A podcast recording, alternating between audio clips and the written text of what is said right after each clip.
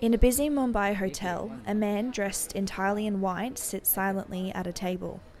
We've gathered here to meet our buddies from Amity University, and the man has quickly caught our attention. Whispers of a palm reader have been spreading through the group, and a sign beside his desk announces the man to be a gold medal astrologer. K A T E K A T E K A T E और surname uh, That's S H Michelle, my Indian buddy, and she's helping me to translate my palm reading. H E K. क्या तो उसे social यानी समाज कार्य बहुत हाँ. So he's saying that uh, from your hands, he feels that you're a very social person. That you know you're you're outward and you're out there. स्वभाव so उनका I've never had my palm read before, so I've gone into this session with a healthy dose of skepticism, but I can't help but wonder if there's some danger in having your future told. Other students are starting to leave the table. Here's Sarah. He said, My education is going to go well, but I'm going to have a bit of a tough time from ages 23 to 25. It's going to be a bit of a struggle. And then he said, I'm capable of having two kids um, and that I should look after my health. But then he also said that I should not trust people so easily, which is, you know, like it's true. So yeah, that was Does it like scare you though, having him tell you like all that kind of stuff? And I'm worried that I'm gonna like overthink it and sort of like put everything down to it and like use it as like a weird, I don't know, prophecy or something. And I, like that's why I probably haven't had my palm read before because I think I'm. I know that personally I tend to like overthink things like that. But no, I, I mean I'm not I'm not too worried. I think it'll be okay. Amity University student Cassandra is choosing not to take part. So I don't really believe in anything that can't be proven.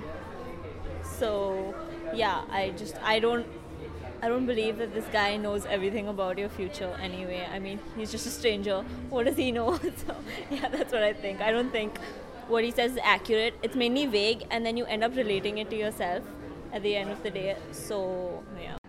A part of today's group is Shalene. Her family are also astrologers, but she says social status gave them their skill set.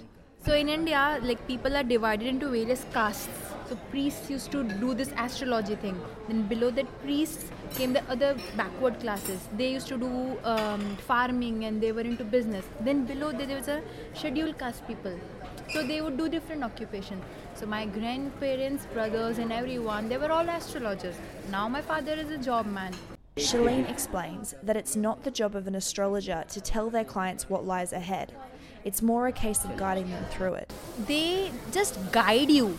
This is not that this will happen. No this might happen.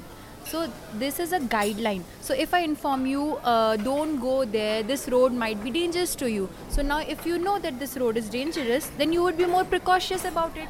That's what astrology is Fellow student John has just left the table. His reading was more specific than others, but he's keeping an open mind. Uh, to be honest, I think the more specific stuff is sort of the age that when he's telling you what age you're going to find your partner or what age you're going to have a sort of struggle, and I, I do find that a bit hard to fathom. Do you think there's a danger though of it kind of turning into self-fulfilling prophecy?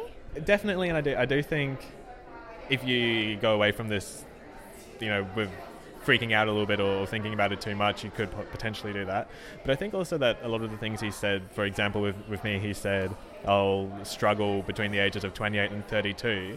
I think that's a normal thing for a lot of human beings to experience because that is a sort of tumultuous time in your life where you are sort of thinking about getting older and you're leaving your 20s, so you're not as youthful as you were once upon a time. So I think that that sort of stuff is pretty normal.